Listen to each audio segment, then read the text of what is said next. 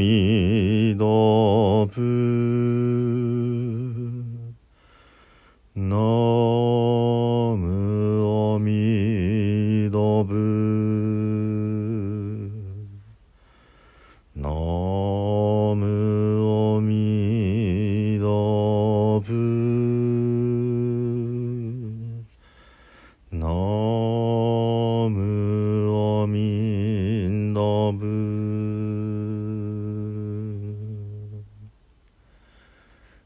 皆さんこんにちは。三田参道の増大臣です。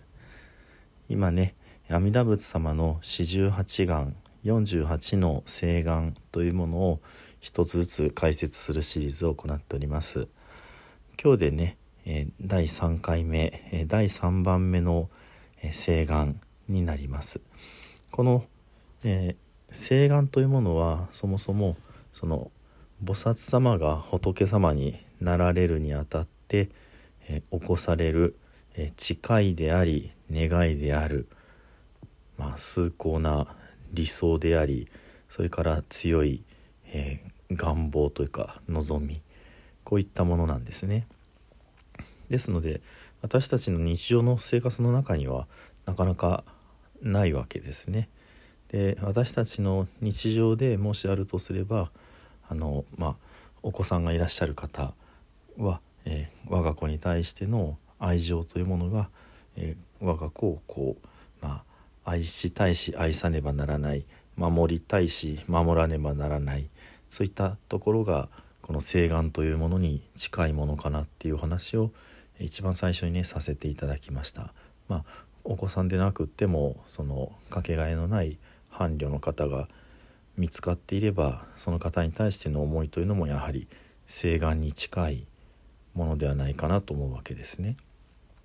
で一番最初が、えー地獄が鬼畜生が、えーもし自分が仏になった時の、えー仏の世界、まあ、極楽にあるとしたら私はまだ仏にはならないというような誓願でありました。まあ、この私が仏を得られる時に何々であればまだ正しい悟りを得ないつまり仏にならないというねこの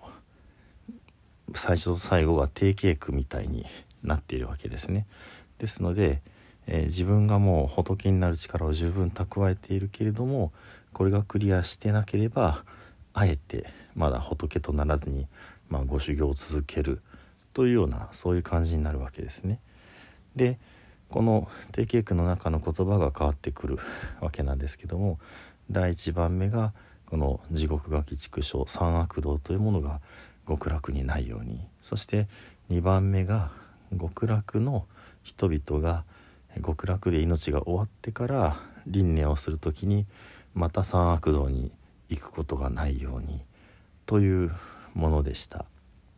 で、まあ、言葉面だけですとねふん不思議な世界だなという感じではあるんですけどもそこは、え地獄が鬼畜生の、え根本というものは怒りむさぼり愚かさの三大煩悩でありこういったものが全くない世界ということ。そして自分の国に生まれた人々が、えーまあ六道輪廻の悪い世界にはもう決していかないようにというのが2番目でこれも本当に深掘りしていくと阿弥陀仏様が私たちの極楽に生まれる者たちのことをその極楽ができる前からね愛してくださっている。非常に大事に守りたいと思ってくださってる。こういうことがねあの、まあ、見えてくるというかねじわじわと、まあ、分かってくるというかねそうでなければこういう誓願を立てる必要がないわけなんですね。ですので非常にもう最初から大きな責任を引き受けて、えー間違いなく、まあ、導く間違いなくもう悪い世界に行かないように極楽での過ごし方がこの三毒煩悩三大煩悩に汚されることがないようにもし汚されれば生まれ変わって三悪道に落ちてしまう可能性があるわけですのでねこういうことがあの12だったわけですね。で3番目の請願というのはこういう内容になります。え国中人伝極楽の、まあ、人々が風質新婚時期者、えー、ことごとくだから全員が真実の金色でなければ、えー、悟りを取らないっていうふうにおっしゃってるんですね。非常に不思議な内容だと思うんですけどもことごとくみんなが金色に輝く。しかも真真実の真という言葉が入っています。でこの阿弥陀様のね四十八願の他のお経でも、えー、まあ役が何種類かありますのでね見比べていくと例えば「仏説無料症状平等学経」という、えー、お経。この中では四十八願ではなくて24願になっているお経なんですけども「えー、不一色類金色者」っていうふうになっていて、えー、一種類の、えー、金色でなければっていうふうに言っています。これもなんか面白いなと思うんですけどもその極楽に生まれた人たちがみんな金色に輝きますようにというのがいろんな金色ではなくって一種類の金色でなければいけないっていうふうに言っている。これもまあその金なら何でもいいっていうようなねまあ金色にも実はいろいろ種類があるっていうお話があって一番上等なものは紫がかった金色シーコン時期っていうような話もあるんですけど、まあ、このお経にはその紫のことは書いてないですけどもでこの金色に輝くっていうのは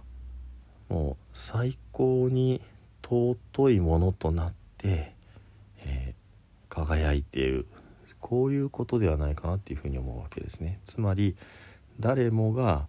えー、かけがえのない存在であり誰もが尊く輝いているその中であこの人はそんなに尊くない人だなみたいなことはないなのでことごとくであり一種類の金色ということではないかなというふうに思うわけですね。ですのでまあどんな存在であっても極楽に生まれ変わった者たちはもう阿弥陀様からしたらね一人一人をこう抱きしめたいようなえかけがえのない尊さを持っているまあその、え世界に一つだけの花」って歌があの歌謡曲にもありますけども、まあ、まさにそういう世界観をその仏様の世界の中に、えー、お持ちだというかね。なのでこれはその親から見れば子供はどんな子でも可愛いっていうようなねあの話があります。いい子はいい子でとても可愛いし悪い子は悪い子でまあ